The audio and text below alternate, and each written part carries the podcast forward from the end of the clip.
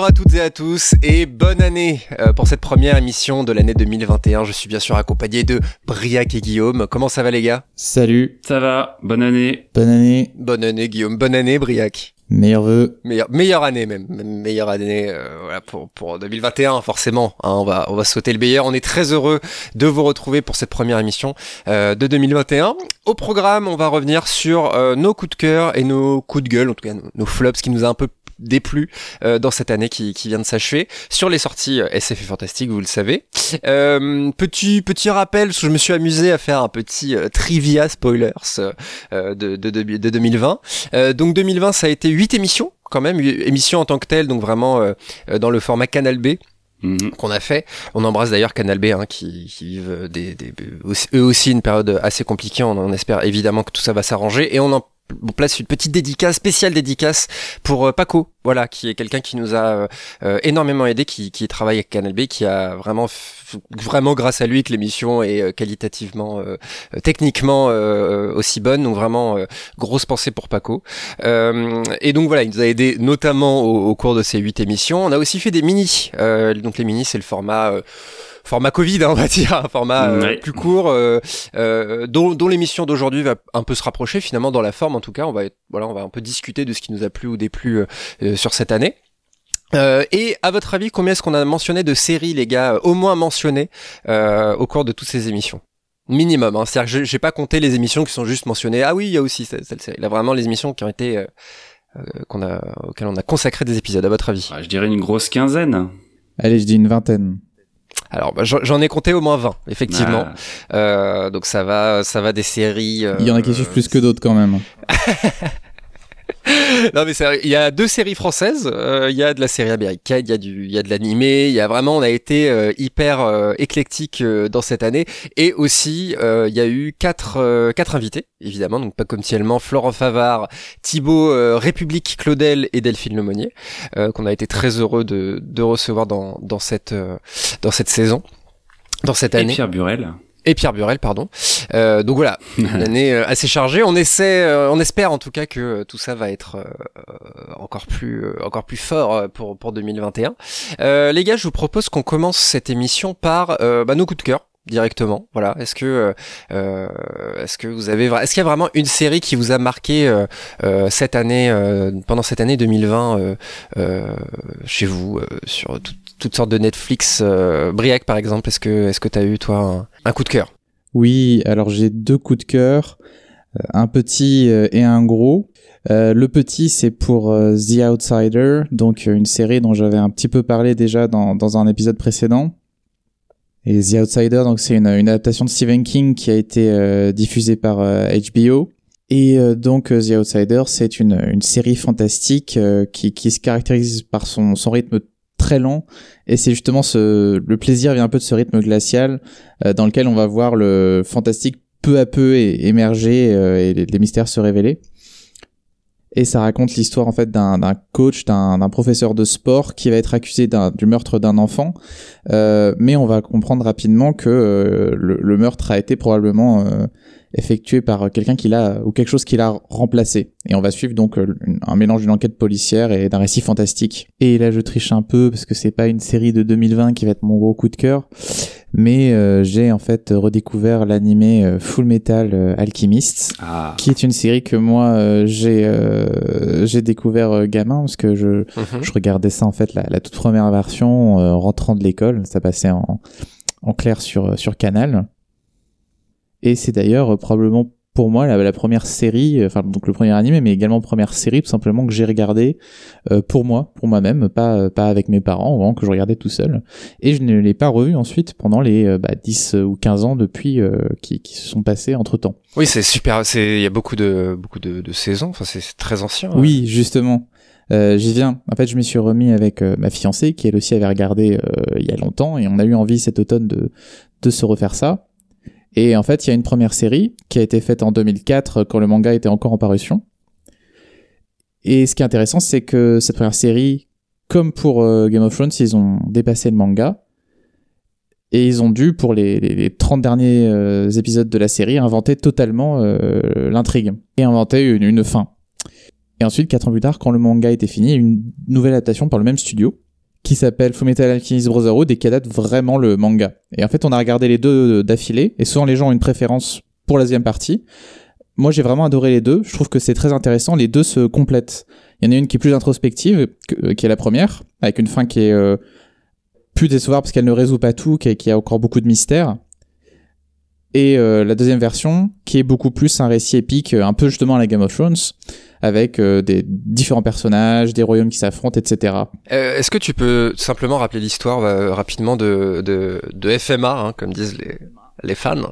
Oui, alors ça se passe dans une espèce d'univers parallèle euh, qui ressemble un peu au début du XXe siècle, sauf que euh, dans ce monde-là, l'alchimie euh, est un truc, euh, quelque chose de commun. Euh, et il y a même des alchimistes d'État qui sont euh, une sorte, une sorte de, de militaires, euh, voilà. Mais on peut utiliser l'alchimie pour construire des machines, pour d'autres, d'autres buts. Et euh, on va suivre deux frères, deux, deux jeunes garçons, les frères Elric, qui sont les enfants d'un alchimiste qui a disparu, qui a quitté sa famille. Et au moment où leur mère meurt, euh, les deux frères décident d'essayer de la ramener d'entre les morts et de faire ce qui s'appelle une transmutation humaine, qui est quelque chose d'absolument interdit. Et euh, ce qui va se passer, c'est qu'ils vont le faire quand même. Et en le faisant, euh, le, cadet va perdre son corps et l'autre va réussir à mettre son, âme dans une armure pour qu'il puisse quand même continuer à survivre.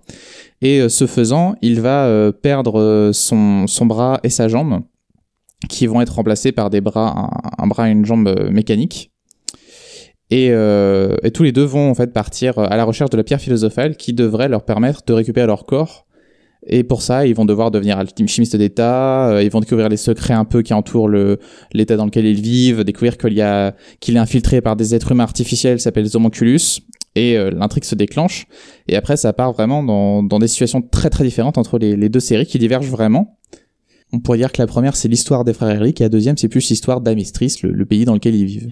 Et c'est plutôt pointu comme animé ou je veux dire c'est euh, parce que perso j'ai commencé euh, j'ai commencé j'ai vu quelques épisodes de l'attaque des Titans qui qui pour le coup m'a l'air euh, assez pointu dans, dans dans le style animé. Je sais pas enfin en vrai c'est vraiment je trouve tous les tous les codes des animés. Est-ce que là parce que euh, là tu dis les frères Aldrich il y a y a un côté euh, il y a une certaine originalité j'ai l'impression quand même dans cet animé Euh, ouais. le côté fantastique euh, euh, médiéval presque non moi c'est l'image que j'en ai mais ça je me trompe peut-être Plus dans quelque chose de steampunk ouais c'est ça que de voilà ce genre d'ambiance.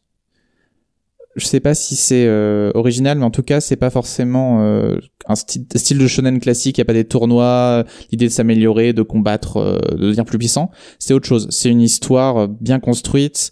Euh, la, première version pourrait même considérer comme euh, quelque chose plus adulte, même que c'est pas vraiment un shonen. Il y a des moments assez horrifiques, assez violents. Et la deuxième est plus un récit assez épique. Ok, et c'est sur, euh, tu l'as regardé sur quoi? Alors, on peut regarder la première version sur euh, Netflix.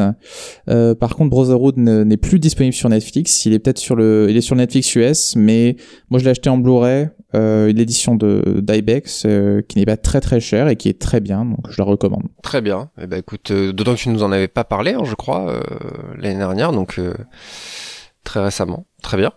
Euh, mon coup de cœur à moi, bah, bah, pas être très original, euh, en tout cas très récent. Euh, moi, vraiment, mon, coup de cœur, ça a été, euh, ça a été Watchmen cette année. Euh, j'ai mis du temps, Briac, je le sais, j'ai mis du temps, et, et Guillaume aussi à, à regarder euh, euh, cette série. Euh, mais je pensais pas aimer euh, vraiment à ce point en fait. Euh, pour le coup, euh, euh, pour vous donner un peu mon profil de, de spectateur de série, moi je, je mets du temps souvent à, à vraiment rentrer. J'ai besoin soit que les séries, mes, mes séries préférées euh, sont des séries qui m'ont accroché parfois. euh, je pense à Oz par exemple, qui est pas du tout dans le style spoilers, mais en tout cas Oz euh, m'a taclé euh, taclé à la gorge dès le premier épisode et j'ai adoré tout le reste. Et Watchmen, ça n'a pas été forcément ça honnêtement. Euh, je pense que c'est euh, surtout le personnage d'Ozymandias qui m'a vraiment intrigué et posé des mystères. Je me dis, Hmm, qu'est-ce que tu essaies de faire, Damon? Et par, pour le coup, une fois que j'étais dedans, tu t'attaches au personnage, tu t'attaches à, à ce que ça te raconte. Euh, et, et je pense que ce qui m'a plu, et c'est ce que j'aime énormément chez les séries HBO, euh, c'est mon analyse, je ne dis pas que c'est vrai, en tout cas euh, c'est comme ça que moi je vois leur série, euh, c'est leur, leur, leur don pour lier euh, des séries à la fois grand public et des séries plus exigeantes, presque séries d'auteurs, on pourrait dire euh, euh, quelque part. donc le, meilleur exemple, je pense pour ça, c'est Game of Thrones, qui est ultra, qui était ultra grand public, mais qui allait vraiment dans une complexité de narration. Ils sont la, la, la mise en scène a énormément évolué. Enfin, c'est quand même devenu assez complexe. Game of Thrones, c'était encore plus flagrant quand, quand, je sais pas si vous l'aviez fait, quand, quand on s'y remet quelques années plus tard, on se rend compte de, de, de où tout ça part pour arriver à, à, à ce final Euh, donc euh, Watchmen, dans l'idée, c'est un petit peu ça parce que c'est une série qui s'adresse aux gens qui aiment les, séries et les mini-séries d'ailleurs, parce que ce qui est mon cas, moi j'aime beaucoup les mini-séries, parce qu'il y a des gens qui n'ont pas envie de s'investir, vous savez, sur euh, plusieurs saisons. Euh, voilà, il y a des gens qui aiment une saison, dix épisodes, un début, un milieu, une fin, et merci, bonsoir. Watchmen, en tout cas pour l'instant, est une mini-série officiellement. Euh, et c'est aussi euh, euh, une série qui va bah, s'adresser aux et aux geeks de, la série, enfin du comics d'origine, et aux gens qui aiment les super-héros. Et en fait, voilà, je, je, saurais pas trop dire à qui la série ne s'adresse pas. et vraiment, c'est aussi la série qui m'a fait réaliser que je suis fan de Damon Line Love, hein, parce que je, je, je, ne savais pas, moi, on m'a pas dit. Je j'étais pas au courant, mais vraiment son style d'écriture, le fait de la manière dont il pose des mystères, dont il dont il, il, il veut t'amener quelque part, il te fait croire que tu sais où tu vas, mais en fait, pas du tout. Hein euh, spécial dédicace à la série The Leftovers. J'ai enchaîné euh, par la suite. Je, suis sur la saison 1 actuellement et il y a énormément de moments qui m'ont rappelé un petit peu Watchmen où justement ça progresse sur oh non ça va être cliché, ça va être cliché et non. ça n'était pas cliché, c'est ton habitude de spectateur qui a l'habitude de voir des trucs clichés qui est complètement retourné euh, et vraiment euh, cette patte là euh, est, est, très très présente dans, dans Watchmen et il t'amène même à des moments où tu pensais, enfin c'est pour le coup qui sont même pas clichés, où tu tu ne pensais même pas arriver en fait. Euh, et ça, je pense justement aux, touches, euh, comment on pourrait dire, euh, sociales, euh, des choses qui, qui font écho à, l'époque dans laquelle on vit, donc Black Lives, Matter, etc. Donc c'est voilà, c'est, je vais pas dire c'est un sans faute parce que ça n'aurait aucun intérêt de dire ça sur une série. En tout cas, voilà, j'ai, j'ai aimé, euh, j'ai aimé les thèmes, les, les, les thèmes abordés, j'ai aimé euh, l'écriture, j'ai aimé la mise en scène, j'ai aimé les acteurs aussi. Je parlais de, de Jeremy Irons euh, en Ozymandias, mais clairement, voilà, le casting. Euh, j'ai pas le nom de l'acteur, mais celui qui joue Looking Glass, par exemple, c'est un acteur. le, le Néo Rorschach est, vraiment vraiment excellent. Donc voilà, je, je si, euh, si vous n'avez pas encore écouté notre épisode sur Watchmen, euh, ne l'écoutez pas tout de suite. Allez voir la série Watchmen et allez l'écouter. On, on, a eu la chance en plus d'avoir euh, euh Paco Thielman pour, pour en parler. Donc voilà, vraiment, j'ai trouvé cette série brillante et pas du tout, comment dire, pas du tout, qui se prend pas pour une série HBO, une série Watchmen qui se la pète. C'est très abordable. vous pouvez rester presque assez extérieur à l'histoire. Vous pouvez par exemple tâcher uniquement à Ozymandias. Vous avez juste envie de savoir pourquoi Ozymandias blablabla. Euh, donc vraiment voilà, c'est c'est c'est la série euh, que je conseille le plus euh, cette année. J'ai un autre petit coup de cœur. Euh, on, y reviendra un peu plus, qui est pas du tout au niveau de Watchmen, mais c'est The Mandalorian, qui est pas un coup de cœur en tant que tel, mais que vraiment je ne pensais pas aimer comme ça. On y reviendra un petit peu. Je garde mes cartouches parce que je pense que quelqu'un va en parler dans malheureusement dans une autre partie de cette émission. sans transition, Guillaume? Oui. Est-ce que tu, est-ce que tu as un, coup de cœur, par exemple, voilà, euh, sur sur 2020 Est-ce que tu, tu aurais quelque chose Est-ce qu'il y a une série qui t'a vraiment marqué? Oui, bah, il y a un univers euh, deux saisons d'une seule série que j'ai découvert en, en, 2020. J'ai euh, regardé beaucoup d'animations euh, l'année dernière. Je m'en suis rendu compte en faisant un petit peu le, bilan. Euh, j'ai regardé notamment la trilogie des Contes d'Arcadia de Guillermo del Toro sur Netflix que je, je, conseille. Et puis il y avait aussi du coup la saison 7 de Clone Wars et de, de Rebels sur Disney+. Mais euh, pour le coup, celle que je retiens particulièrement de 2020, c'est euh, Kingdom, euh, dont la saison 2 était sortie du coup en, mars de 2020, et j'ai rattrapé les deux saisons d'un coup pour préparer l'émission qu'on y a consacrée. Si je vais pas revenir en long, en large et en travers sur l'émission, on en a fait un spoilers qui était le troisième épisode de la saison 2 de la saison en cours chez nous.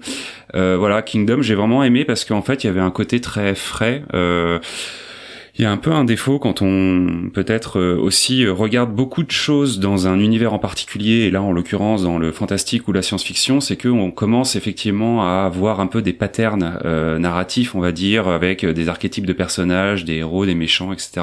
Euh, toutes les séries d'animation que j'ai citées fonctionnent un petit peu dans sur ce schéma-là, et c'est vrai qu'au bout d'un moment, on finit par avoir moins de surprises. C'est souvent toi, Briac, qui dit que tu devines un peu à l'avance euh, les mécaniques et les révélations. Et euh, Kingdom, je me suis laissé complètement porter euh, de par du déjà le, cadre. Hein. on est dans la Corée médiévale avec un contexte qui est assez historique quand même, puisque c'est quelques années après la tentative d'invasion japonaise.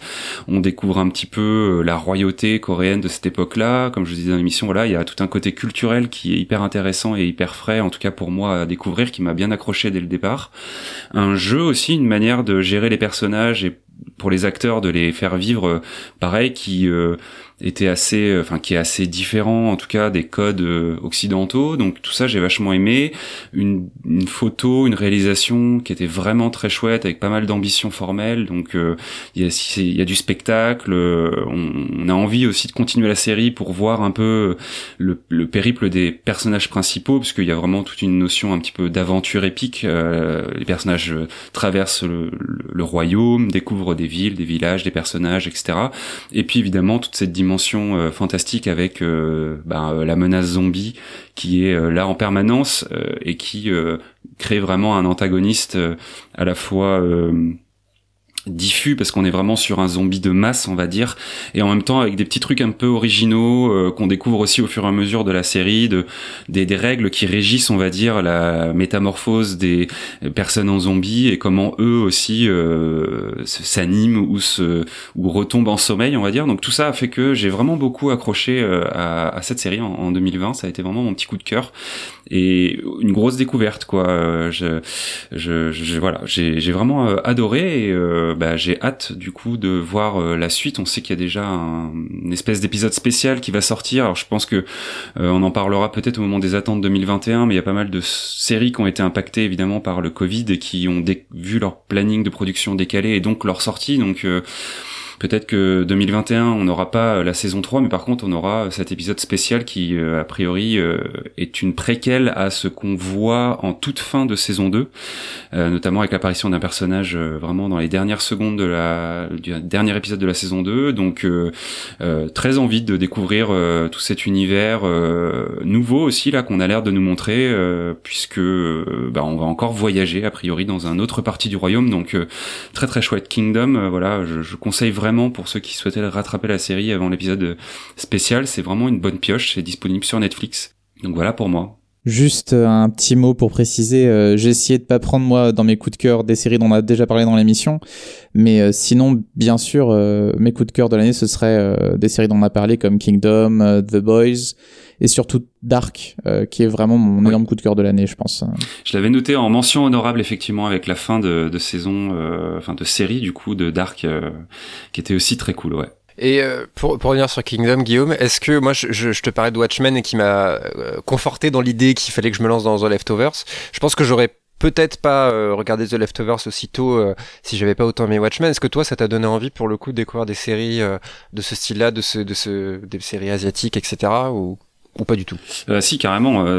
déjà, alors peut-être à titre plus personnel, j'étais déjà dans une démarche ces derniers temps de d'être un peu plus curieux de euh, du cinéma et de la série euh, asiatique et coréenne parce qu'il y a quand même pas mal de choses. J'avais regardé euh, Dernier train pour Busan il y a quelques temps avant en fait euh, par hasard la série.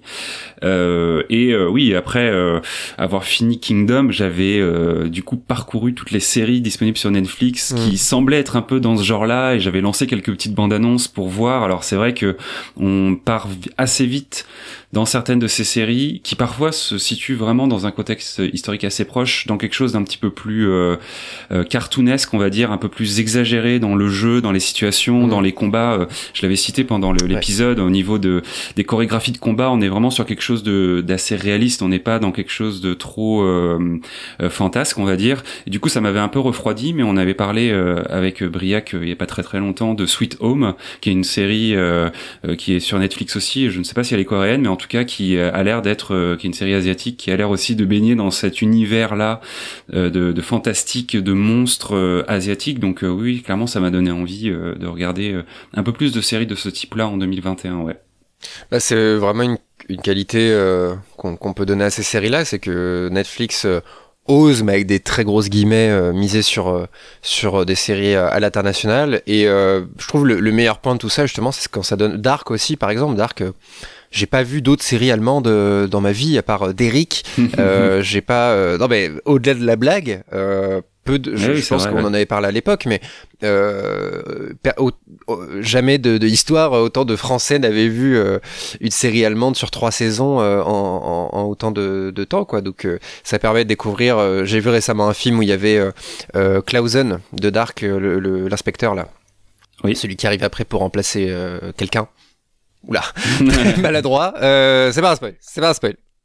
Euh, mais voilà, tu le vois dans un autre film. Et, ah, ben voilà, je l'ai vu euh, dans Dark, c'est un acteur allemand, etc., etc. Donc c'est voilà, ça ouvre aussi euh, à d'autres euh, d'autres contrées. Donc c'est tout à fait agréable. Briac, t'allais dire quelque chose? Non, non, bah je, je, pensais en fait à Alerte Cobra, mais euh, j'ai pas trouvé de vanne, donc voilà. oui, mais voilà, les refs, les refs sont peu, non pas peu le qualitative, hein, c'était pas ce que j'allais dire, mais peu, au moins pas récente. Voilà, Cobra et Alerte Cobra et, et, Derrick je... mais on en oublie euh, probablement. Mais voilà. En tout cas, euh, en tout cas, voilà. Si vous petit rattrapage, si vous avez, euh, si vous n'avez pas vu ces séries, on leur a quasiment toutes consacré un, un, épisode entier. Donc allez, allez voir tout ça. Voilà.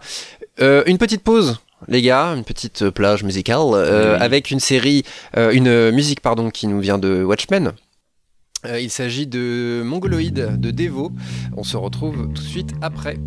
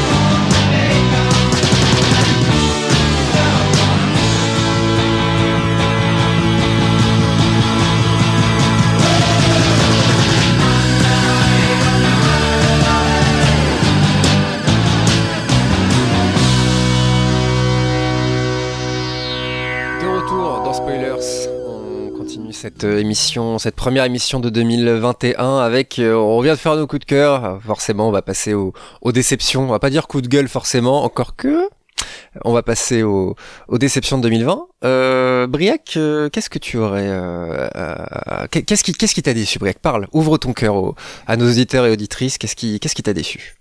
Alors moi, ce qui m'a déçu cette année, ça a été la troisième saison de Westworld, ce que j'attendais beaucoup et dont une série dont on a déjà parlé dans une autre émission euh, juste avant la diffusion de cette saison.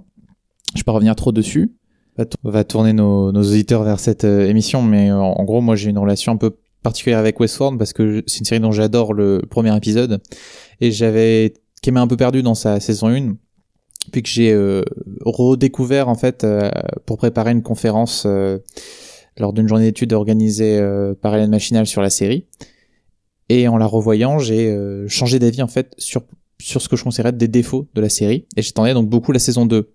Et malheureusement, la saison 2 n'a pas été euh, le feu d'artifice que j'attendais. Euh, j'aurais voulu que ce soit encore plus fou, que ça aille beaucoup plus loin, mais plein de choses m'avaient plu dedans.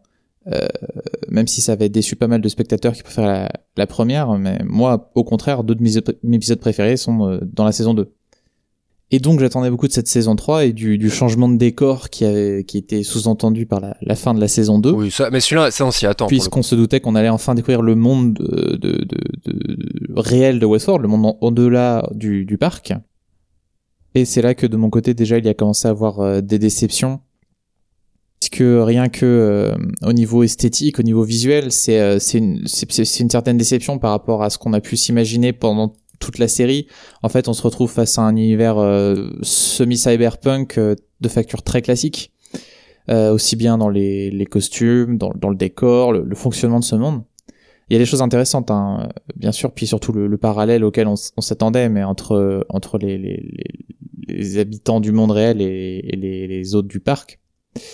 Et on arrive dans un quasi remake de Person of Interest, euh, notamment par la d'une intelligence artificielle. Et on retrouve le style Nolan dans les combats, euh, son leur côté euh, un peu pulp, mais à l'inverse de, de Person of Interest, on ne retrouve pas justement le, fun de cette première série de, Nolan. Westworld, c'est beaucoup plus, ça se veut en tout cas beaucoup plus cérébral, et on ne retrouve pas peut-être le plaisir qu'on peut avoir, les, la chaleur qu'on pouvait retrouver dans Person of Interest. Et cette saison m'a complètement perdu autour de ces enjeux, notamment le fait qu'elle tourne autour d'un personnage joué par Aaron Paul, un acteur que j'aime beaucoup, mais qui, qui, qui, joue un personnage totalement fade et qui ne lui permet pas de faire quoi que ce soit. Et on passe beaucoup trop de temps sur lui. Par moment, je, je sais vraiment pas ce qu'ils ont cherché à faire. Enfin, dans l'avant-dernier épisode, il y a un combat entre Maeve et Dolores, et on, on dirait un DTV russe. au niveau visuel, c'est moche, hein, ça ne ressemble à rien. Et quand on pense à ce que représentait Westworld au niveau de ses ambitions peut-être esthétiques qu'elle pouvait avoir auparavant, euh, mais c'est pas que ça, même au niveau narratif, euh, c'est confus, il y a un manque d'enjeu. L'antagoniste incarné par Vincent Cassel n'est pas intéressant. J'espère que c'est une saison de transition et que ça va nous amener euh, quelque chose de plus intéressant, de plus dans, la quatrième saison. Peut-être que qu'on dire les choses que je vais totalement réévaluer cette saison et la, voir différemment. Peut-être que c'était pour introduire certaines choses. J'aime j'espère que c'est ça parce que j'aime beaucoup Westworld. pour tout vous dire, j'avais pas fini la saison, je l'ai regardé hier pour pouvoir en parler aujourd'hui par honnêteté. Euh, mais j'avais même pas envie de la finir. Et ça, c'est, ça m'arrive rarement, quoi. Vraiment, c'est dur quand on a mis une série d'en arriver là. Est-ce que c'était pas annoncé euh, Moi, j'ai toujours eu du mal avec le concept de série huis clos parce qu'il y a forcément à un moment donné, à moins que ce soit une mini-série, par exemple, je pense au Prisonnier, qui est c'est acté, surtout que c'est une série qui a 1000 ans, donc euh, c'est acté que c'est une mini-série. Mais les séries qui sont juste à la Westworld, on, on le sait qu'il y a un moment donné où, où, où, on va devoir voir autre chose parce que à moins que les scénaristes soient assez brillants pour faire cinq saisons sur un, un même endroit, un même lieu qu'on connaît, où c'est toujours les mêmes décors. Mais là, on, s'en doutait que à partir du moment où et pour le coup c'est pas un spoil hein, moi qui ai vu que la saison 1 ça me gâche pas mon expérience de savoir que on sort de, du parc euh, on, s'y attendait à ça donc euh, euh, est-ce qu'il fallait pas arrêter la, la série avant qu'on sorte du parc? Est-ce que c'est quelque chose qui est au niveau du bouquin, par exemple, il me semble que c'est un bouquin, si je dis pas de bêtises. non, c'est un film au départ. C'est un film, pardon. Est-ce que le film sort du parc aussi? Est-ce que tout ça a été inventé sur la saison 3 ou est-ce que ça se base quand même sur quelque chose? De, toute façon, la série elle s'est démarquée du film assez rapidement. Euh, de mémoire, je ne crois pas qu'on voit, en tout cas pas beaucoup, le monde réel dans, dans le film. C'est peut-être ça, tu vois, qui, qui pose problème. Euh, dans tous les cas, c'est pas un problème en fait d'avoir voulu montrer ce monde réel. Au contraire, ça a été intéressant et on s'y attend. Il, il fallait La première saison, c'était une saison qui parlait des personnages, des personnages de fiction. La deuxième euh, traitait finalement de la question de l'auteur d'une certaine manière, qui est incarné par le personnage d'Anthony Hopkins. Et je me suis toujours dit que la troisième saison, logiquement, ça va être sur nous, les spectateurs. Et c'est ce qui se passe, puisqu'on va se rendre compte que donc les humains fonctionnent comme les, autres du parc, et euh, que tout le monde est prédestiné, etc. Sauf que c'est tellement attendu que du coup ils n'ont rien fait pour aller au-delà. Euh, J'ai pas eu de surprise, tout simplement. Euh, c'est un univers de SF qu'on a vu mille fois, donc il manquait euh, la manière dont ils avaient pu rendre euh, plus, plus frais le, leur, représent, représentation du parc. Ils ont pas réussi à renouveler ça sur le monde réel de Westworld.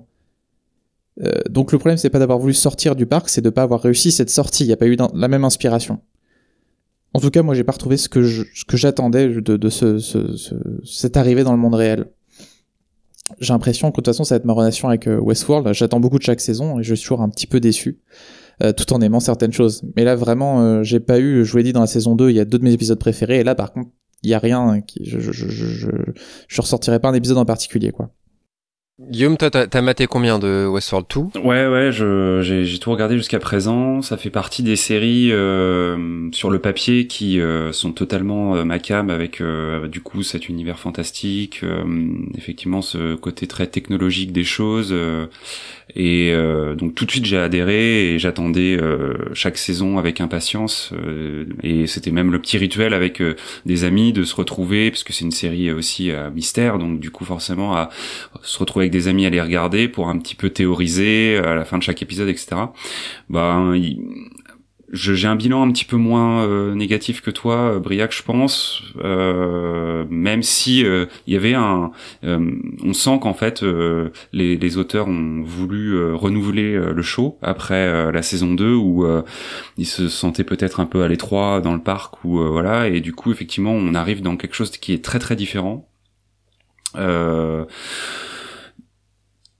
et il y a une ambition qui est de montrer ce monde. Parfois, euh, ce monde euh, des humains, parfois elle est assez réussie et la plupart du temps, elle tourne un petit peu euh, en, rond et, et elle est un peu, un peu, un peu facile. Et je pense qu'au-delà, en plus de l'aspect parfois cheap de la mise en scène, il y a certains personnages qui perdent vraiment de leur euh, raison d'être quoi. Et euh, ça c'est un petit peu dommage. Euh, bon la fin de la saison nous laisse sur un changement encore une fois de statu quo qui est assez important voire même qui pourrait être intéressant mais ouais voire même euh, un jeu avec euh, une période euh, temporelle comme les premières saisons pouvaient le faire. donc donc pourquoi pas? Moi je suivrai la série quand même, je pense.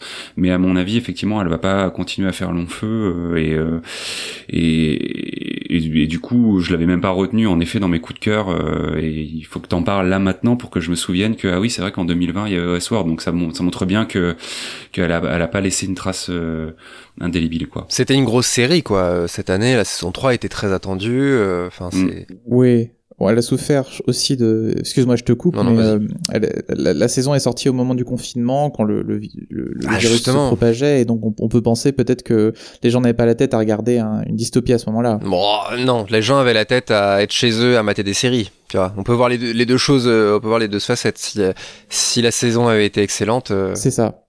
Mais je sais pas, ouais. tu vois, je suis pas oui, certain. Tu l'as dit, il y, y, a aussi des problèmes dans la gestion des personnages. Hein. Euh, je pense à Bernard, qui est un personnage très intéressant et super bien interprété par euh, Jeffrey Wright, qui qui euh, fait pas grand chose, ouais. qui est sous-utilisé quoi, vraiment. Justement, tu parlais des pro des défauts de la saison 1 euh, qui te gênaient. Est-ce que c'est ces mêmes défauts qui sont qui traînent jusqu'à la saison 3 ou est-ce que non, c'est d'autres problèmes euh, Hmm. mmh. qui sont arrivés entre temps C'est difficile de répondre euh, de, ça. J'ai l'impression quand même qu'il y a d'autres problèmes qui sont, est -ce que c'est, qui sont arrivés en fait est euh, avec cette saison. Est-ce que ces premiers problèmes ont été réglés et qui ils ont laissé place à d'autres? Ou est-ce que non non ces problèmes-là sont toujours présents? Non bon, on a des choses qui reviennent, euh, notamment là ce, ce, cette notion qui, qui qui est volontairement obscure, qui nous laisse euh, dans le flou et qui fait du perte de, du dynamisme à, à, la saison quoi parce qu'on cherche à conserver les twists. Et ça leur a, a fait tort sur mmh. sur la saison 3 euh, je pense à, à, une révélation sur Dolores et d'autres personnages en début de saison. Mmh. et c'est une révélation dont on attendait euh, beaucoup plus en fait finalement. Euh, ah ouais. quand tu la vois tu fais ah c'est tout. Mmh. ok. Donc le fait d'avoir euh, euh, faire autant attendre sur ce point-là et avoir un retournement déceptif, on aurait aimé que le récit soit plus direct en fait. Et que Westworld ose plus quoi. Là où le twist, les twists de la saison 1 étaient beaucoup plus euh, frappants. euh. Oui, bah, ils, ils étaient attendus, mais ils étaient plus intéressants dans leurs conséquences que ceux qu'on a pu avoir dans la saison 3. Il y a des moments sympas, hein. moi je pense à cet épisode centré sur Charlotte Hale, qui était vraiment pas mal, euh, dans cette saison, mais le, le- grosso modo, il y a, y a les problèmes, c'est c'est vraiment le personnage d'Aaron Paul qui, j'ai encore, j'aime beaucoup cet acteur encore une fois, mais son personnage euh, Mhm. sert mais n'est pas intéressant. Et, on verra ce qu'il va en faire plus tard, mais euh, c'est une Ouais. occasion, une occasion Ouais. manquée quoi. C'est ça. Euh, ça fait mal parce qu'on aime bien la série. Ça, ça va peut-être probablement entacher euh, les saisons euh, à venir. Peut-être moins de saisons que prévu, quoi. ils peuvent toujours faire une, une incroyable saison 4 qui viendra totalement Mhm. invalider tout ce que j'ai dit, Bien hein, sûr. c'est possible. Bah, on espère, hein, euh, c'est- dur à dire pour le moment, quoi. On n'est pas là pour dire euh, qu'on espère que les séries vont, vont se cracher. Au contraire, hein, surtout quand on. Ça fait mal, hein, quand on a adoré une série et que on la voit s'éteindre comme ça. Oh non, Mhm. non, t'as envie de ça, rallumer la flamme ouais. comme ça. Mais, mais on- nous ne sommes que de simples spectateurs. Euh, et il y a parfois des, des nouvelles séries qui arrivent, des séries complètement originales, euh, voilà, qui sortent vraiment de nulle part. euh, histoire d'un mec qui est en armure et qui l'enlève jamais sauf pour manger et qui essaye de sauver un, un bébé extraterrestre. Euh, si on, par- si on parlait de Mandalorian, Guillaume, je sais pas, je, je Ah la ouais? sens dans l'air là, cette série. Est-ce que Tu crois? Est-ce que par hasard ce serait ce serait une déception pour toi de, de cette année 2020 Eh bien oui, tout à fait. Euh, alors on est déjà à la saison 2 hein, en 2020 euh, et euh, un peu comme, c'est finalement presque les mêmes problématiques que ce qu'on vient de citer sur Westworld dans le sens où euh, il y avait beaucoup d'attentes de ma part euh, sur euh, cette saison 2 de Mandalorian. La première saison était ok pour de ma part. Enfin, elle renouait avec euh, pas mal de choses de Star Wars. Il y avait vraiment un côté euh, assez euh, euh, un bonbon, c'était un bonbon quoi. Mandalorian saison 1, c'était un bonbon, ça faisait plaisir aux fans, c'était assez cool. L'histoire était pas folle, mais il y avait le démarrage effectivement de cette relation entre le personnage principal de The Mandalorian, alias Mando, et euh, bébé Yoda, comme on l'appelait encore à l'époque, et euh, et euh, le côté un peu euh, loner, euh, un épisode euh, avec une histoire, ça marchait assez bien parce que lui-même était chasseur de primes, donc il y avait un petit peu ce côté, euh, euh, je, bah, euh, je vais à la chasse aux, aux méchants et puis euh, j'en- j'en- j'encaisse euh, l'argent, quoi. Voilà. Donc saison 2, on reprend un peu là où on s'était arrêté euh, avec euh, quand même une grosse, euh, enfin euh, du coup un arc narratif très très clair. Hein, le Mandalorian doit apporter bébé Yoda à un Jedi. Et dès le premier épisode, personnellement, moi j'ai été super déçu parce que on retournait dans quelque chose qui euh, était vraiment euh, le freak of the week, c'est-à-dire vraiment euh, le Mando qui euh, euh, vit une aventure qui pourrait être complètement indépendante de la trame générale, avec un, un gros monstre à tuer et puis un item à collecter. J'ai trouvé que toute cette saison n'était que une succession d'épisodes vraiment très typés euh, jeux vidéo, euh, quête de jeux vidéo, où on va d'un point A à un point B euh, pour euh, transporter euh, des choses ou euh, aider des gens. Donc ça déjà, moi j'ai trouvé que d'un point de vue narratif, c'était assez pauvre et c'était un petit peu dommage là où on nous laissait en fin de saison 1 avec quelque chose qui semblait déjà être vachement plus un fil rouge vachement plus fort quoi. Bon. Et puis ensuite j'ai trouvé que la relation entre euh, Mando et euh, Baby Yoda était vraiment très très survolée dans cette saison 2, ce qui est dommage parce que euh, maintenant ils sont vraiment ensemble donc euh, et puis la série euh, et Star Wars de manière générale a toujours construit un peu euh, ses, son cœur émotionnel on va dire autour des relations filiales donc il y avait vraiment un truc à jouer par rapport à ça et là finalement on nous sert assez peu de scènes de complicité ou d'apprentissage on va dire apprendre à se connaître les, entre les deux personnages. Il y en a euh, mais je trouve personnellement que ils n'ont pas été assez en tout cas moi ils m'ont pas assez touché et c'est peut-être à cause du fait que euh, bah, le personnage garde la plupart du temps son, casque. Et du coup là je trouve que vraiment dans cette saison 2 on voit la limite de ça. Euh, et je terminerai sur le fait que ben en fait euh, Mando n'est pas le héros de sa propre série quoi. Et à partir du moment où un personnage qu'on te présente comme étant un personnage principal n'est pas au cœur des intrigues n'est pas le moteur de la série mais plutôt une espèce de personnages qu'on te balade à droite à gauche, qui même parfois, euh, alors ça peut être sympa à voir, mais est souvent en difficulté et n'est jamais vraiment, euh, encore une fois, au cœur des, des moments un peu épiques. Il en a quelques-uns, mais encore une fois, il est souvent aussi, euh, il compte beaucoup sur son armure qui est quasiment indestructible en fait pour se résoudre certaines situations.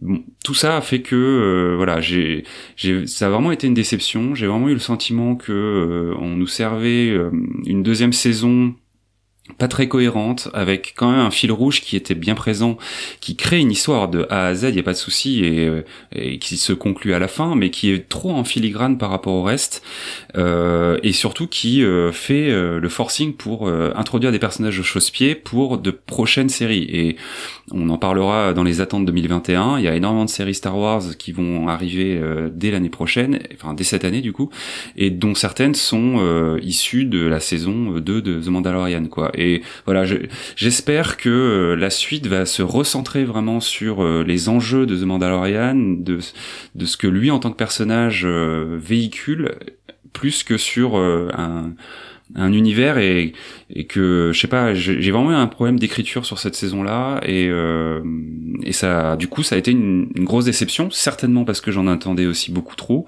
en tant que fan de Star Wars mais aussi euh, parce que euh, depuis le début j'attends que The Mandalorian soit un peu la série euh, qui fait que Disney Plus est une plateforme à avoir, on va dire, un peu comme House of Cards avait été pour pour euh, Netflix à l'origine, euh, un petit peu comme euh, Game of Thrones avait été, on va dire, pour peut-être ben, OCS d'une certaine manière, même s'il y avait déjà d'autres choses avant, mais cette espèce de série qui va marquer de son empreinte l'univers des séries en disant sur cette plateforme il y a des séries de qualité. The Mandalorian n'est pas cette série-là pour moi et, peut-être qu'il faut que j'en attende un petit peu moins. Voilà.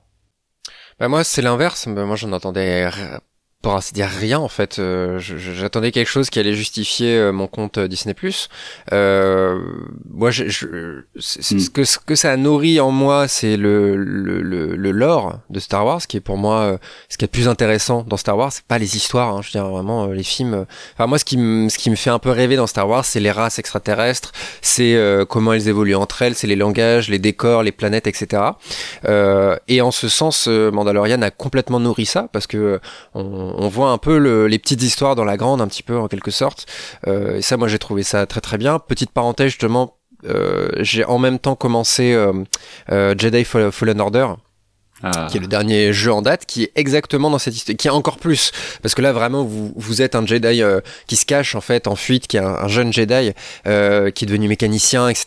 Et bon bref, vraiment je j'ai l'impression que c'est un peu que, l'histoire, en tout cas la série que les, fans attendaient, c'est un jeu vidéo. Je, pose ça là, vous en faites ce que vous voulez.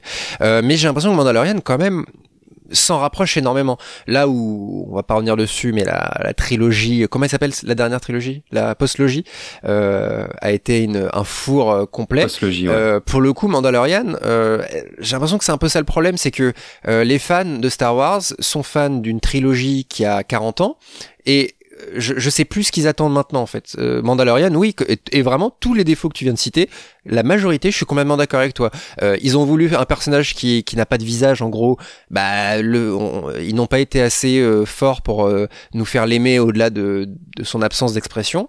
la relation entre Baby Yoda et, et, Mando dans la saison 2, c'est un énorme prétexte. Je suis pas d'accord avec toi quand tu dis qu'on voit pas leur relation, puisqu'il y a quand ils vont voir, je sais pas si on peut le dire, mais quand ils vont voir une Jedi quelque part, euh, elle leur apprend un petit peu à communiquer euh, au-delà de, bah, de, de, leur absence de langage, euh, tout ça. Donc c'est pas terrible, hein, c'est parce que je dis pas que c'est incroyable, mais en tout cas il y a quelque chose. Mais en fait j'ai l'impression que de toute façon, euh, ceux qui ont les droits de Star Wars n'arriveront jamais à donner aux fans ce qu'ils attendent. Donc je, la, oui la saison 2 a des défauts. Euh, le final euh, qui moi m'a époustouflé, hein, j'ai pas honte de le dire, vraiment, j'ai trouvé ça génial. Ça, j'étais le petit fanboy dans mon canapé en train de dire mais non, mais non, mais non, mais c'est et en train d'hurler, mais euh, même ça, ça j'ai l'impression que ça a encore tiré à côté. Euh, et Chausse-Pied, tu disais euh, rentrer des personnages Chausse-Pied, complètement d'accord avec toi. Euh, au moins ces deux-là, les deux personnages euh, secondaires principaux de cette saison 2, c'est exactement ça. Surtout euh, un qu'on peut citer parce que de toute façon on va en parler après avec son spin-off c'est Boba Fett. Euh, oui, c'est du chausse-pied complet, mais Mando c'est le Iron Man du Star Wars euh, universe euh, à venir sur Disney+. C'est, c'est, c'est, son but c'était d'installer tous ces personnages-là. Euh, la preuve c'est que la saison 3, je crois, arrivera vraiment pas tout de Mm. suite. 2022. Euh, ils ont Plutôt, terminé ouais. cet arc-là, ils avaient prévu de faire tout ça. Euh, j'ai plutôt envie d'être enthousiaste et, et c'est une série qui Enfin, les gens avaient énormément d'attentes. Et quand je dis les gens, je parle des fans, les fans Star Wars qui sont pas les plus les plus laïques euh, sur euh, sur leur propre euh, série. Euh, attendez de voir. Moi, je suis pour le coup, je suis beaucoup beaucoup beaucoup moins enthousiaste sur les spin-offs qui arrivent. Une série sur Boba Fett. euh, Pardon, on va en reparler plus tard, mais alors, le seul que j'attends, c'est Kenobi, mais alors le reste, Ahsoka, euh, j'ai aucune, enfin, surprenez-moi à la limite, mais moi, j'ai, je la connais pas, cette, cette personne-là. Donc, euh, pourquoi, de quel droit vous avez envie de me- m'en parler euh, maintenant? Je, je ne la connais pas, euh, vous me forcez à, tu vois, c'est, plus ça, moi. Mais Mando, euh, il y a un début, un milieu, une fin des personnages. J'ai, rigolé, j'ai été, euh, j'ai eu peur parce qu'il y a des araignées géantes. voilà, tout, tout, tout a été rassemblé. Et, est-ce que Guillaume, tu as, est-ce que vraiment t'as passé un mauvais moment devant cette saison 2 Est-ce que tu t'es dit, oh là là, je regarde vraiment parce que j'aime Star Wars, mais c'est vraiment pas terrible? Non, mais je pense qu'il y a deux, euh, il y a deux euh, personnes en moi, on va dire, par rapport à cette saison, euh, et à cette série-là. C'est que, comme tu l'as dit, euh, en tant que fan de Star Wars et de fan de l'univers, euh, elle est super généreuse cette série, il y a rien à dire dessus. Euh, à chaque épisode, on te montre des petites choses, euh, on développe des trucs, on te ramène des personnages, euh, des concepts euh, que t'as vu dans tous les films et tout. Moi, j'ai trouvé ça génial à chaque fois de ce point de vue. Euh, et en ça, euh, ça reste une série euh, divertissante. Mais euh, je trouve, en fait, ce qui, je, je peux pas le résumer autrement que euh, c'est un bon, c'est un bon produit Star Wars, mais c'est pas une bonne série, quoi. C'est-à-dire que je trouve que une série, pour moi, c'est euh, une écriture de personnage, c'est le fait de te faire de te montrer une évolution à travers l'écriture et à travers les, situations euh, qui du coup t'emmène dans l'empathie que tu as pour les personnages en fait quoi euh, peut-être que c'est pas Star Wars tout simplement de faire ça euh, si on regarde les films ou autres mais je pensais que en arrivant justement sur un un schéma de série alors même si les films en soi sont une sorte de série mais et en confiant du coup l'écriture à d'autres euh, auteurs, etc., on aurait un peu plus de euh, de ça quoi. Donc euh, c'est une série euh, qui, je pense, va plaire euh, au plus grand nombre euh, et ça c'est super cool. C'est euh, une dose de Star Wars et du coup je crache pas dessus en tant que fan de cet univers. Encore une fois, par contre, euh, en effet, en termes de, de, série euh, et d'écriture, euh, je reste sur ma fin et c'est plus là-dessus que je suis euh, je suis euh, ben je suis déçu quoi. Et quand tu regardes en parallèle euh, on en parlait euh, Watchmen et Mandalorian alors effectivement c'est pas comparable mais tu vois la différence de de de ça quoi. Tu vois une série qui est écrite avec un propos et tu vois une série qui euh, ne fait que jouer avec euh, ses jouets quoi. Il un peu de ça. Pour filer le, le parallèle que tu fais, je pense que la différence entre les deux, c'est que Watchmen, dès le départ, ils savaient où ils allaient. Là, Mandalorian, dire, sur le papier, il- qu'il fasse 5 ou 10 saisons, Disney, il serait chaud pour les deux. Euh, ils avaient cette histoire avec Baby Yoda, mais globalement, même ça, ils étaient pas complètement certains de ce qu'ils allaient en faire au final, euh, et surtout à l'avenir. Donc, euh, je pense que l'objectif, ce que je te disais, c'était uniquement de faire une série qui fonctionne euh, sur Disney+, qui attire des gens vers Disney+, et qui permet derrière de mettre plein, enfin, on pensait pas autant de spin-off, mais quelques spin-off derrière. Euh, et en ce sens, euh, et de toucher et les enfants et les fans de Star Wars et tout ça. Si c'est, si pour moi c'était ça les objectifs de Disney, pour moi c'est, c'est rempli. Mm. Après oui, t'as complètement raison. euh. Mais est-ce que tu vois le format euh, 30 minutes par épisode, c'est pas déjà un aveu de, enfin pas de faiblesse, mais c'est pas fait pour que tu t'accroches. En 30 minutes, c'est, c'est, c'est quasiment un format sitcom, tu vois. C'est, euh, c'est, on est, on est quasiment euh, euh, sur du, sur du Brooklyn Nine-Nine en termes de durée, tu vois, uniquement. Donc c'est que c'est pas fait pour ça, c'est des petits chapitres. La preuve en est, euh, c'est les noms des épisodes. Bah voilà, c'est, c'est, j'ai, pas l'impression que de toute façon, une série Star Wars euh, peut apporter ce que les fans attendent. C'est un peu ça, moi, le, le bilan que, que je tire euh, à chaque fois, et euh, de la postlogie, et de Mandalorian. Et du coup, là, je me dis, de toute façon, euh, Book of Boba, Bad Batch et compagnie, ça va être forcément tiré à côté puisque les fans eux-mêmes ne savent pas vraiment ce qu'ils attendent. Donc euh, j'espère avoir tort, mais euh, de toute façon, euh, ça me paraît euh, de toute façon infaisable si tu veux. Je pense que Mandalorian est quasiment le meilleur dont est capable Disney. Mhm. Ils sont capables du pire et du meilleur, donc euh, on verra bien. Hein? On verra, ouais. Mm. On verra. Mais on- je propose qu'on continue euh, directement sur les séries Star Wars après euh, une petite pause euh, musicale, une interlude choisie par euh, ce bon vieux Briac. Terrible lancement, j'en suis conscient. Vas-y mon vieux. Oui, donc on va écouter euh, In Dreams the Royal Bison, euh, un morceau qui a été rendu célèbre au cinéma dans Blue Velvet de David Lynch, dans une scène entre, euh, entre Dean Stockwell et Dennis Hopper. Et, euh, et je vous expliquerai euh, plus tard le lien avec ce dont je vais parler dans l'émission. Oh le teasing, quel teasing. Incroyable. A candy colored clown they call the Sandman tiptoes to my room every night. Just to sprinkle stardust and to whisper, Go to sleep, everything is alright. I close my eyes, then I drift away into the magic night. I softly say a silent prayer, like dreamers do. Then I fall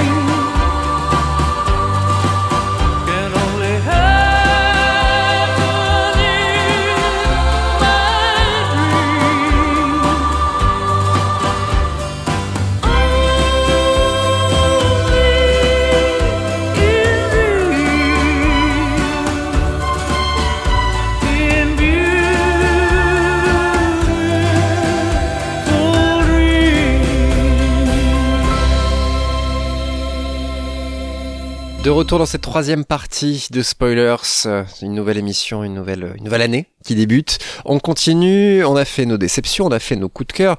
On, on continue sur les attentes euh, justement de 2021. Donc il y a beaucoup de séries qui ont été annoncées. Alors tout ça, euh, on, on le précise maintenant au cas où, mais tout ça est évidemment euh, soumis à moult modifications de par le contexte, euh, parce que les, les séries dont on a parlé beaucoup cette année, c'était des séries, euh, pour celles qui sont sorties en 2020, c'est des séries qui ont été tournées en 2019. Donc euh, peut-être que on ne sait pas encore, mais cette année va être finalement assez maigre euh, en série euh, à cause des tournages qui vont être soit euh, soit complexifiés, soit annulés malheureusement.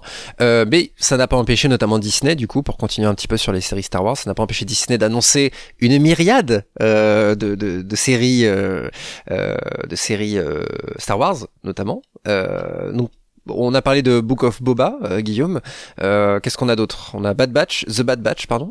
Oui, y a pour 2020, ce qui est sûr, c'est qu'on va avoir effectivement trois séries Star Wars sur Disney+, Book of Boba, qui on ne sait pas si ce sera une mini-série ou une série, donc sur le personnage de Boba Fett.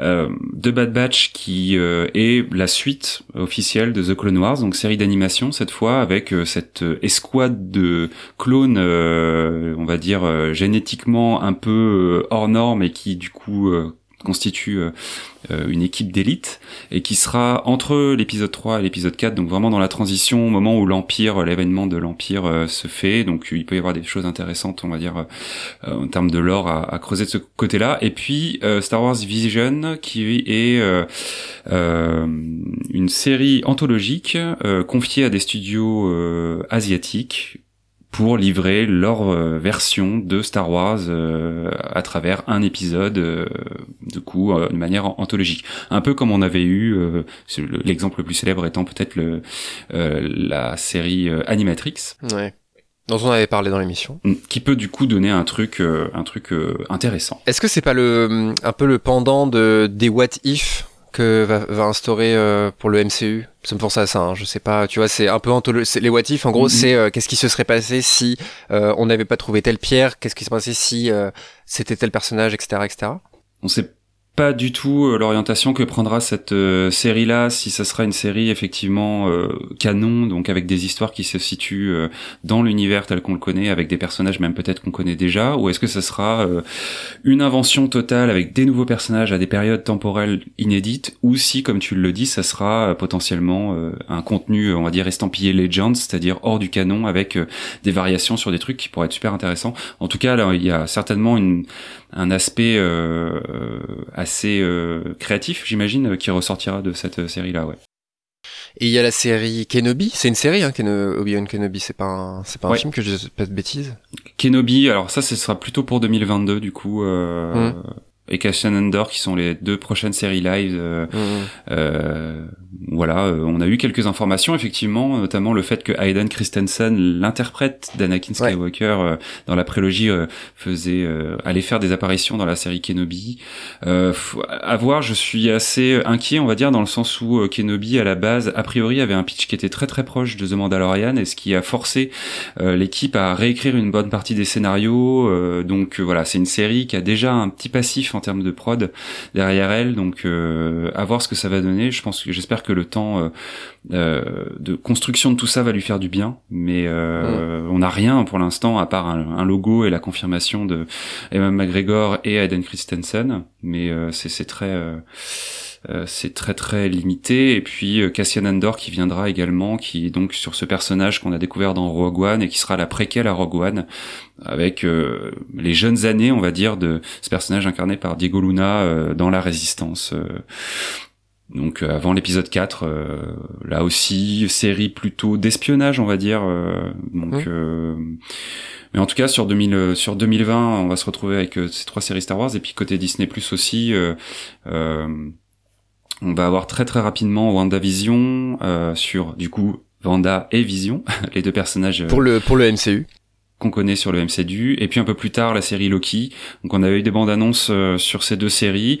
Ça a l'air assez euh, là aussi euh, de repousser un petit peu les frontières euh, géographiques et temporelles, on va dire, euh, de ce qu'on connaît du MCU. Donc euh, pourquoi pas Je sais pas si vous, c'est il y a une des deux séries qui vous tente plus qu'une autre. Euh, Vendavision, je m'y suis pas du tout intéressé, très honnêtement. Loki, je vois à peu près, hein, donc c'est dans, dans Endgame quand il récupère la pierre de, vie, de le Tesseract et qu'il disparaît.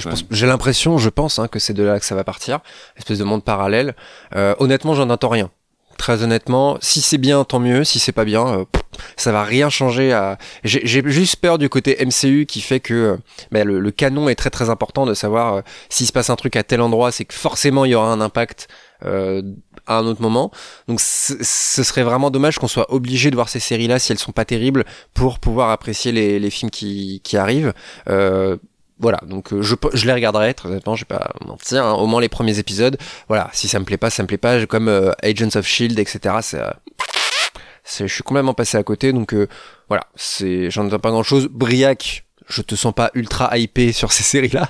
Oui, bah moi c'est vrai que je suis pas du tout le, le MCU. Euh, ce que j'ai vu de passer de WandaVision dans la bande-annonce, c'était assez intriguant en tout cas avec les, les, références au, au sitcom des années 50. On pense à, un petit peu à I Love Lucy, donc euh, des choses assez intéressantes. Je, je sais pas si je regarderai, mais en tout cas, c'est c'est assez intrigant, quoi. C'est assez Hmm. original. C'est ça. Tant mieux en fait, hein, si ces séries-là, on va pas toutes les lister, mais tant mieux si euh, c'est juste des labo- gros laboratoires de on teste et c'est un peu le lien avec Star Wars aussi. c'est S'ils veulent tester des trucs, euh, tant que c'est des bonnes séries, euh, écoutez, euh, je pense qu'on on a on a qu'à euh, qu'à être enthousiaste. Euh, Briac, toi pour le coup, ce que tu attends, c'est The Watch. Ah bon? Ah non, ça c'est moi. C'est Guillaume plutôt, je crois. hein. c'est Guillaume, pardon, c'est Guillaume. Oh, ça va, hein euh, J'ai un boulot monstre. Bonjour. pardon, Guillaume, du coup, euh, c'est c'est toi qui attends The Watch euh, également. Ouais, ouais, complètement. euh, on a fait la transition avec Disney+, mais c'est vrai que la série que je retiens, euh, en tout cas de ce début 2021, parce que la série est a déjà euh, débuté à l'heure où euh, vous entendrez cet épisode, c'est The Watch, donc euh, produit par la BBC, showrunné par Simon Allen, un, quelqu'un qui a pas fait forcément de grandes séries jusqu'à présent, euh, mais en tout cas qui chapeaute euh, cette euh, création-là. Donc c'est une série qui est adaptée de l'œuvre de Terry Pratchett, hein, l'illustre auteur anglais à qui on doit notamment, enfin en grande partie les Annales du Disque Monde, qui est un univers médiéval fantastique, un peu fantasque, totalement fantasque, et euh, super attachant, et qui est riche d'une dizaine de personnages emblématiques répartis dans 35 romans. Bref, c'est une œuvre fleuve. Cette adaptation, on l'attend depuis presque 10 ans, parce qu'elle avait et elle avait été elle-même euh, annoncée par Pratchett comme une sorte de CSI à Ankh-Morpork, qui est euh, la ville emblématique de cet univers-là, donc CSI euh, les experts. Euh, au casting, euh, que des nouvelles têtes, ce qui est cool, à part Richard Dormer, alias Beric Dondarrion dans Game of Thrones, euh, qui joue là le rôle central de Sam euh, qui est donc le commissaire du Guet, The Watch en VO, la police d'Ankh-Morpork. Donc on va être dans quelque chose qui sera a priori assez, euh, euh, du coup, euh, un épisode, une enquête, avec, je pense quand même, un fil rouge, un fil directeur. Et euh, moi personnellement, j'attendais énormément cette série depuis toujours en fait parce que euh, les romans du gay dans l'univers de Pratchett, ça a été vraiment ma porte d'entrée euh, dans cette euh, dans, dans, dans le disque monde euh, et du coup j'ai vraiment beaucoup d'affection pour ces personnages là euh, qui sont vraiment au cœur de cet univers quoi. C'est-à-dire que dans cet univers, on a des magiciens, on a des peuplades de, de, de qui viennent d'autres contrées, on a des nains, des elfes, etc., etc. Et dans le guet, on suit les flics de la rue qui eux doivent se démerder pour résoudre des enquêtes alors que euh, à côté il y a du mysticisme, de la religion, de la magie, etc. Donc c'est hyper compliqué et puis euh, ils ont des caractères qui sont bien trempés. C'est un peu pour la plupart d'entre eux, il y a un petit côté Camelot parce qu'ils sont tous plus ou moins bracassés, sauf Sam Wimmer qui est donc le chef euh, euh, de, de ce commissariat-là. Donc j'attendais ça vachement et dès le début la DA euh, était intrigante, elle faisait un petit peu peur, mais on était plutôt dans un truc punk que médiéval, ce qui euh, du coup créé une, une espèce de dissonance, on va dire, dans ce qu'on pouvait attendre d'un univers euh, de Pratchett. Et les personnages semblent aussi très différents de leur version euh, papier. Donc il y avait quelque chose qui était un petit peu intrigant et bah du coup voilà c'était mon attente de ces dernières années et une attente qui va enfin être euh, conclu par euh, cette mini-série qui doit durer, je crois, 6 ou 8 épisodes, dont deux épisodes sont déjà euh, dispo. On attend toujours un diffuseur français, euh, peut-être que Prime va s'y coller, ils avaient diffusé euh, Good Omens, donc peut-être que ils vont aussi euh, s'y mettre. Donc euh, voilà, j'ai très très hâte euh, de commencer cette série. J'espère ne pas être déçu. Dans les quelques extraits que j'ai pu voir, visuellement, ça avait l'air d'être assez, en tout cas, ambitieux. La série a été tournée en Afrique du Sud, donc déjà potentiellement dans des décors qu'on va pas retrouver euh, ailleurs, on va dire. Et puis au-delà de ça, du coup, il y avait, il y a quand même toute cette dimension fantasy et et fantastique qui a l'air d'être respectée, mais dans un monde qui est beaucoup plus moderne que ce que ce à quoi on pouvait s'y attendre, quoi. Donc voilà, euh, à voir ce que ça peut donner The Watch sur la BBC. Et puis j'en glisse une petite parce que on ne sait pas vraiment si ça va être euh, diffusé en 2021, mais normalement ça va être le cas. C'est euh, l'adaptation de Fondation. euh, produite par Apple qui devrait arriver cette année on a eu juste un petit teaser euh, c'est fait, hein. Ils attendent juste de le. Il y a plus que la mise en ligne, il me semble. hein. Alors je ne sais pas où, est-ce qu'ils en ont été du tournage vis-à-vis du Covid, etc. Si jamais c'est toujours prévu pour 2021, bah c'est cool parce que franchement, euh, grosse adaptation, gros enjeux aussi, parce que gros matériel d'origine. Euh, donc euh, donc à voir pour euh, pour ça en, en 2021. Mais on va dire que ces deux séries là Bah, c'est c'est censé être un peu le fer de lance de d'Apple. euh, comment ça s'appelle? Apple Plus Non, je sais plus. Apple TV Plus, ouais. Apple Apple TV Plus. Donc c'est un peu ça. Je pense, je sais pas, je pense pas que ça va être euh, pour 2021. Je sais pas du tout. Euh, C'est en- prévu normalement pour une 2021, guerre, une mais- guerre va arriver, mes amis, tôt ou tard, avec euh, Amazon Prime contre Apple Plus, euh, Apple TV Plus, avec euh, Seigneur des Anneaux d'un côté. Et euh, enfin, je pense que l'ère des, des énormes blockbusters séries est pas tout à fait arrivée. Donc, euh, je pense que c'est- ça, ça va être assez intéressant de voir euh, tous les les blockbusters qui vont nous sortir à ce moment-là. Euh, probablement pas encore pour euh, 2021. Briac, qu'est-ce que toi tu attends euh, le plus euh, pour 2021 Alors, moi je triche un peu puisque c'est des choses qui vont être tournées en 2021, donc qui seront probablement, qui vont sortir en 2022. Et donc la première, c'est l'annonce que David Lynch est en train de préparer une nouvelle série euh, Ah. qui, qui n'est pas donc euh, Twin Peaks et euh, qui a été révélée par un, service de, données euh, qui s'appelle Production Weekly et qui, qui, qui, renseigne sur ce qui va être tourné à Los Angeles dans les mois à venir. Et donc, il y a un projet qui s'appelle Wisteria. Euh, en tout cas, c'est le titre de travail. Et enfin, maintenant, il y a un deuxième titre qui est, qui est sorti dans un nouveau numéro, serait Unrecorded Night. Donc, on sait pas encore le titre. Ça n'a pas été annoncé officiellement par David Lynch. Euh, mais bon, ce, ce, ce, ce service est assez fiable, donc on sait que c'est en train de se faire, ça va se faire. Euh, il avait été vu au locaux de, de Netflix, en tout cas, il y a, il y a un ou deux ans. Euh, un de ses courts-métrages avait été posté, on pensait que c'était pour ça, mais clairement, maintenant il y a une série qui est en préparation. On n'en sait pas plus. Euh, il y a des sources sur Internet qui disent que ça pourrait être des épisodes séparés ou quelque chose en continu, on sait pas encore. Euh, Mhm. Donc Lynch, faut rappeler que au-delà de Twin Peaks, il a fait deux autres séries. Il a fait une sitcom, s'appelait On the Air, et euh, il a, auquel il n'a pas énormément participé finalement, et une série anthologique qui s'appelait Hotel Room, qui était arrêtée au bout de trois épisodes. Et là, c'est la première fois qu'il revient à la série télé, et euh, quand ce n'est pas Twin Peaks. Euh, à une époque où donc euh, maintenant il va avoir euh, énormément de liberté chez Netflix, Euh, il va pouvoir tout réaliser, tout écrire comme pour The Return. Euh, donc Ah, on sait que c'est Netflix. On est sûr que c'est Netflix. Ok. oui, on sait que c'est Netflix. C'est fou. C'est vraiment pas du tout euh, quelqu'un que j'aurais vu. euh, pro- Enfin après, euh, si lui, lui, ce qu'il, ce qu'il cherche le plus, c'est la liberté, j'imagine, dans ses trucs, parce que c'est quand même assez barré à chaque C'est fois. ça. En fait, il est passionné par l'idée d'une une histoire qui en Mm. continue, qui, qui, qui dure, qui s'étend dans la durée. Donc, il adore faire des séries parce que c'est ce qui peut. C'est c'est ce qui c'était difficile dans les années 90 sur Twin Peaks, mais avec The Return, il a pu faire ce qu'il voulait, ce qu'il voulait, encore avec certaines limites budgétaires ou de temps. Et là, avec ce projet, clairement, il a très envie de refaire une série. Et c'est intriguant de voir ce qu'il va pouvoir proposer. Faut ça Mm. vous rappeler que Mulholland Drive c'était censé être une série au départ, donc c'est- quelque chose qui le démange, qui le démange vraiment clairement de, de raconter euh, une histoire sur le long terme. Et euh, autre annonce, euh, donc moi j'étais comblé euh, fin 2020, on a réchauffé mon petit cœur. euh, Lars von Trier a annoncé qu'il allait faire une troisième saison de euh, L'hôpital et ses fantômes, en français euh, Kingdom à l'international. En danois, je, je, je crois que ça se prononce Riette, mais bon, je, je ne vais pas m'y risquer pour nos auditeurs euh, danois. Non, Et on va les donc, respecter. euh, Kingdom, Exodus, euh, c'est sera le nom de cette troisième saison, donc presque presque 30 ans quasiment euh, après les deux premières saisons. Et c'est vraiment quelque chose de totalement inattendu. Enfin, moi, j'aurais jamais imaginé que Kingdom reviendrait. Il devait y en avoir une dans les années 90, euh, mais ça a été annulé parce que deux des comédiens principaux sont morts. Et finalement, euh, il revient. On pourrait penser que c'est sous influence de The Return, de Twin Peaks The Return, puisque on sait que Trier c'est un fan de Lynch et c'est un fan de Twin Peaks, que les premières saisons de Kingdom étaient sous l'influence de Twin Peaks. Et si on regarde le calendrier de production, la saison de troisième saison de Twin Peaks sortie au moment où lui était en train de tourner son dernier film. Donc on peut se dire que ça lui a donné euh, des idées pour continuer son histoire malgré la mort de certains comédiens. Et en même temps, dans un, une interview récent, il a dit que c'était pas le cas.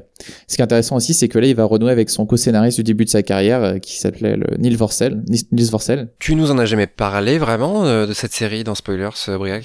Euh, Kingdom, non, non, on n'en a pas parlé dans l'émission pour, pour l'instant. Bah écoute, euh, je serais assez euh, intéressé à ce que tu nous fasses une petite chronique, pourquoi pas? Et ben avec oui, avec plaisir. Euh, on a un peu parlé avec Pacom Tielman euh, lors du dialogue qu'on avait fait à l'occasion de la journée étrange du festival Courmet étrange et qui est en, ligne sur notre compte YouTube et en format podcast également. Donc on, en parle un peu dedans, euh, mais on se refera sûrement quelque chose, euh, euh, un épisode spécial à l'occasion de cette troisième saison, peut-être avec l'ami Pacom justement, qui viendra peut-être nous, prêter main forte pour parler de, de cette série. Oh, avec plaisir. Ce serait euh, avec grand plaisir. Euh, on, on va pas avoir le temps de lister toutes les autres séries qu'on attend pour euh, pour euh, 2021. Pe- Pêle-mêle euh, comme ça, on, a euh, on a euh, Upload euh, saison 2 Guillaume, que toi tu attends personnellement? Oui, bah c'était vraiment pour le noter parce que j'avais bien aimé la saison 1, je la trouvais assez fraîche, on va dire, donc euh, hâte de voir comment ils vont transformer l'essai en saison 2 ou si ça va être juste quelque chose euh, d'assez anecdotique, mais en tout cas ce mélange un peu de vie après la mort euh, et de réincarnation virtuelle, on va dire, était assez maline, un petit peu dans la veine de The Good Place, donc à voir. Mm. Ça faisait beaucoup penser à The Good Place, effectivement. Ouais. Euh, on a également euh, The Boys saison 3. On a consacré tout un épisode à The Boys. Je pense qu'on va vous aiguiller directement vers cet épisode. On avait déjà un petit peu euh, euh imaginé ce que ce que pouvait donner euh, la suite. En tout cas, personnellement, je suis très enthousiaste pour voir ce que ça va donner. Est-ce qu'ils vont être encore plus libres, encore plus fous, encore plus méchants C'est ce qu'on va voir. L'inverse, de, mon côté en tout cas, je pense l'inverse pour Umbrella Academy, qui est vraiment une saison 2 euh, moyen moyen moins quoi. Enfin vraiment c'était très sympa mais c'était vraiment euh, une vraie série Netflix euh, au sens premier du terme dans le sens ça se regarde c'est sympa mais on en garde pas grand chose au final. Je sais pas ce que vous si vous êtes d'accord avec ça Guillaume toi t'as vu je crois? Vu et tout à fait d'accord avec toi. Ouais donc je pense que je vais regarder quand même parce que je suis un je, je, je regarde les trucs Netflix mais une série que je vois pas du tout dans notre liste c'est Stranger Things. On en est où? Bien vu parce que c'est vraiment, je pense, la même chose, voire pire de Stranger Things par rapport à ça. Euh, la saison 4 ou 5, normalement, qui est censée arriver euh, 4 4, je crois. Je, la, la preuve que j'ai l'impression qu'il y a un petit début de désintérêt, peut-être, pour... Euh, pour cette série-là, euh, et peut-être terminer sur euh, bah, le spin-off, euh, peut-être le spin-off le plus attendu, celui de Game of Thrones sur House of the Dragon, avec beaucoup de Garde cet enthousiasme, euh, cet enthousiasme, Briac. Euh.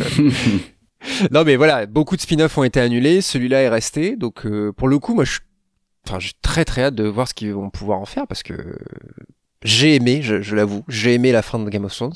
Donc, qu'est-ce qu'ils vont bien pouvoir nous faire? Ouais, on est curieux toujours, parce que c'est le problème avec les préquels, c'est que bon bah on, on, sait où ça va, donc comment ils peuvent nous surprendre. Ouais. Aucune idée. On verra. Oui, pourquoi pas, pourquoi pas. Mais perso, ça fait partie des trucs que vraiment j'aurais hâte euh, de voir euh, par la suite. Euh, est-ce qu'il y a une autre série pour terminer, les gars, qui que vous voulez mentionner ou? Bah, je suis assez curieux, enfin je suis assez surpris que Briac ne l'ait pas mentionné, mais a priori 2021 devrait être l'année où on devrait voir The Nevers, la nouvelle série de Josh Whedon. Oui, mais il a, il a quitté le projet. Ah. Mais il fait que ça maintenant, ça suffit. Donc je suis je suis un peu refroidi quoi. Du coup, c'est vrai. D'accord. ok. Je sais pas trop quoi en attendre. Euh, mais sinon, effectivement, oui, ça fait partie de mes grosses grosses attentes pour l'année. Mm, mm. C'est c'est je souris, hein, toi, vraiment. C'est. C'est ça. Je comprends. Non, mais ce sera peut-être très bien quand même. Hein, mais euh, c'est c'est vrai que le fait qu'il soit barré en cours de route euh, avec toutes les histoires avec euh, Justice League, Ray Fisher, etc. Ouais. Ça joue. Est-ce que c'est pas plus de ce à cause de ça plus que la série en elle-même? Sûrement. On ne sait pas. Et pour terminer, les projets de spoilers, puisque nous on a plein de choses de prévues. Hein, coup, le format mini euh, dont on a parlé et les formats d'émissions euh, classiques euh, a l'air de plutôt vous avoir plu. Donc déjà, on vous remercie toutes et tous pour tous vos retours. N'hésitez pas, hein, vraiment, on prend tous tout, les retours que vous pouvez nous faire, les critiques comme les pas les mots gentils, hein, on prend aussi. Mais euh, voilà, vraiment n'hésitez pas pour euh, merci encore à tous ceux, euh, toutes celles et ceux qui le font. pour les petits projets, les gars, qu'on peut lister, bah déjà c'est de tenir le rythme d'une émission mensuelle. Je pense qu'on sait pas trop, qu'on a été plutôt bon là-dessus sur 2021. Ouais, euh, et euh, d'autres invités. On, on, a envie de, de, de, de, consacrer à des séries un peu cultes. Je sais Guillaume, toi tu as très envie qu'on fasse une, euh, une émission sur euh, Star Trek, notamment, pour ne pas la nommer. Moult débats en, en, behind the scenes, spoilers sur Star Trek. Bah, c'est juste qu'il y a quatre, quatre séries et tout ça, mais... Plus. L'envie est là en tout cas, de de notre part à tous les trois, l'envie est là, mais forcément euh, plus compliqué. Et euh, si vous avez envie qu'on consacre des épisodes euh, de séries SF ou fantastique, hein, encore une fois, n'hésitez pas à nous envoyer ça sur sur nos divers réseaux sociaux. Et aussi pour terminer, les peut-être d'autres formats, enfin de garder spoilers, mais peut-être d'aller chercher du côté de, de la plateforme Twitch euh, afin de devenir des purs streamers. Euh, moult sub et dons euh, bon pour euh, cette émission. Non mais blague à part, voilà, en fait on aimerait bien peut-être plus d'interaction avec vous et des émissions comme celle qu'on est en train de faire là. Pour rien vous cacher, on, est chacun chez soi et on, on, se voit de, de loin. donc voilà, peut-être essayer sur Twitch, euh, faut voir un petit peu comment tout ça fonctionne, mais vraiment clairement l'envie est là et sur YouTube aussi. Hein. Pour, pour ça, euh, pour ça, on, on est hyper OP. Et euh, les gars, est-ce que vous pouvez nous faire un petit point euh, pour ceux qui attendent euh, bah, le festival Spoilers. oui, bah, et là, je vois Briac euh, lever les sourcils. Le festival en 2000, euh, 2021, ça va être encore un petit peu incertain, évidemment, tant que euh, le Covid rôde encore et que nous n'avons pas la possibilité de réunir, on va dire, des gens euh, au même endroit, même si on croise les doigts, les cinémas devraient réouvrir incessamment sous peu. Euh, clairement, aujourd'hui, la question du budget, euh, c'est celle qui nous pose le plus de questions, hein, parce qu'il faut euh, ne pas oublier que la spécificité de la projection série, c'est qu'elle doit être gratuite. Donc pour cela, il faut qu'on puisse du coup nous amener euh, de l'argent sur la table pour euh, acheter, euh, louer les séries, défrayer les intervenants, les loger, etc., etc. La salle, etc. Donc on échange, notamment avec l'Arvor à Rennes évidemment, le festival court métrange ou encore les journées Lost à l'université de Rennes 2. On essaye de de voir qu'est-ce qui serait possible de faire d'une manière ou d'une autre, soit un petit peu à la manière de la journée étrange de l'année dernière sur des formats un petit peu plus réduits. Euh, je pense que ça va être un petit peu ça notre euh, axe de réflexion, on va dire, dans les prochains mois. Ça va être de se dire est-ce qu'on peut pas plutôt faire des soirées spéciales sur par exemple une série ou un genre plutôt qu'un festival sur plusieurs jours comme on avait pu faire euh, en 2018 mais en tout cas c'est quelque chose qui est très important pour nous. Donc on lâche pas l'affaire clairement. On continue d'y réfléchir. Et, euh, et on a des interlocuteurs un petit peu pour euh, nous aider à construire cette réflexion. Donc euh, bah, restez euh, à l'écoute de ce qu'on va pouvoir proposer. Et euh, nous on essaiera en tout cas clairement c'est notre envie de remonter quelque chose en en, en, de manière IRL, comme on dit, euh, avec vous. Ou même les soirées comme on avait fait euh, avec euh, au, au, Warp Zone par Rennais. Mm -hmm. hein, on s'adresse surtout aux Rennais, aux Rennaises, mais comme on avait fait ça, bon, même ça, c'est vraiment très problématique actuellement mais euh, voilà ça c'est vraiment des, des choses qu'on aimerait beaucoup euh, beaucoup faire à l'avenir mais voilà comme vous vous en doutez c'est plus compliqué donc c'est pour ça voilà Twitch pas mal ça, me, ça me paraît être un bon compromis euh, donc voilà restez oui, et puis en plus, il y a, euh, il y a Amazon a sorti euh, en, en, 2020 euh, une nouvelle option, là, la fameuse option Watch Parties, qui euh, permet de regarder ensemble, tous ensemble, la communauté euh, spoilers, par exemple, euh, un épisode ou des épisodes issus du catalogue de Prime Video. Donc, il y aurait moyen de créer des petites soirées comme ça où on se mate un truc ensemble. Ça, ce serait fou. Hein. Je vois beaucoup de streamers qui le font avec des films. Pour le coup, je voyais Squeezie, 50 000 personnes qui sont sur son live, qui regardent Alien le huitième passager. Je fais, oh mon dieu quelle belle époque, quelle belle époque nous vivons. Donc euh, non, on sera assez loin des, 5, des 50, euh, 50 000 personnes, mais euh, oui. mais je pense qu'il y a des gens parmi vous qui nous écoutez qui, qui seraient intéressés pour pour interagir aussi. Donc euh, vraiment, euh, voilà, n'hésitez vraiment encore une fois, pas du tout. On, on, va se renseigner sur ces watch parties. Peut-être qu'il y a un partenariat à mettre en place d'abord avec Prime ou c'est vraiment n'importe qui qui peut le faire ou je sais pas. Alors je crois que c'est vraiment une option technique entre guillemets euh, qui permet juste de mmh. connecter un compte Amazon à okay. un compte Prime, enfin un compte Twitch pardon et, euh, et, et, et, et voilà quoi. Ok, très bien. Bon bah écoutez, est-ce que vous avez quelque chose à rajouter euh, pour cette euh, prochaine année qui arrive? Bah qu'elle soit bonne. Qui est déjà là mine de rien. Oui, qu'elle soit la meilleure, évidemment, pour tout le monde. La meilleure possible. Qu'elle soit meilleure, tout simplement, oui. effectivement. euh, bon, bah merci les gars. On se retrouve euh, en février, Mhm. mm -hmm. ou peut-être avant d'ailleurs, sur un petit mini euh, au passage euh, à la discrète euh, vous tente. on se fait ça. en tout cas, n'hésitez pas à aller nous suivre sur nos réseaux sociaux, vous le savez, Instagram, Twitter, hein, Guillaume est aux manettes de notre Twitter qui le abreuve abondamment d'infos. Ah oui. Si vous voulez tout simplement vous tenir au courant. Moi, c'est pour être honnête, c'est comme ça que je me tiens moi au courant de, des trucs ces séries qui sortent. Bah, tant mieux. Je suis sur le, je suis spoilers moi-même, donc euh, vraiment euh, n'hésitez pas à aller checker tout ça. Instagram, Facebook et évidemment euh, Spotify et autres pour pour tous nos, nos podcasts. Voilà. Merci à vous les gars. On se retrouve très vite. Bonne année. Bisous. Salut, salut. Salut.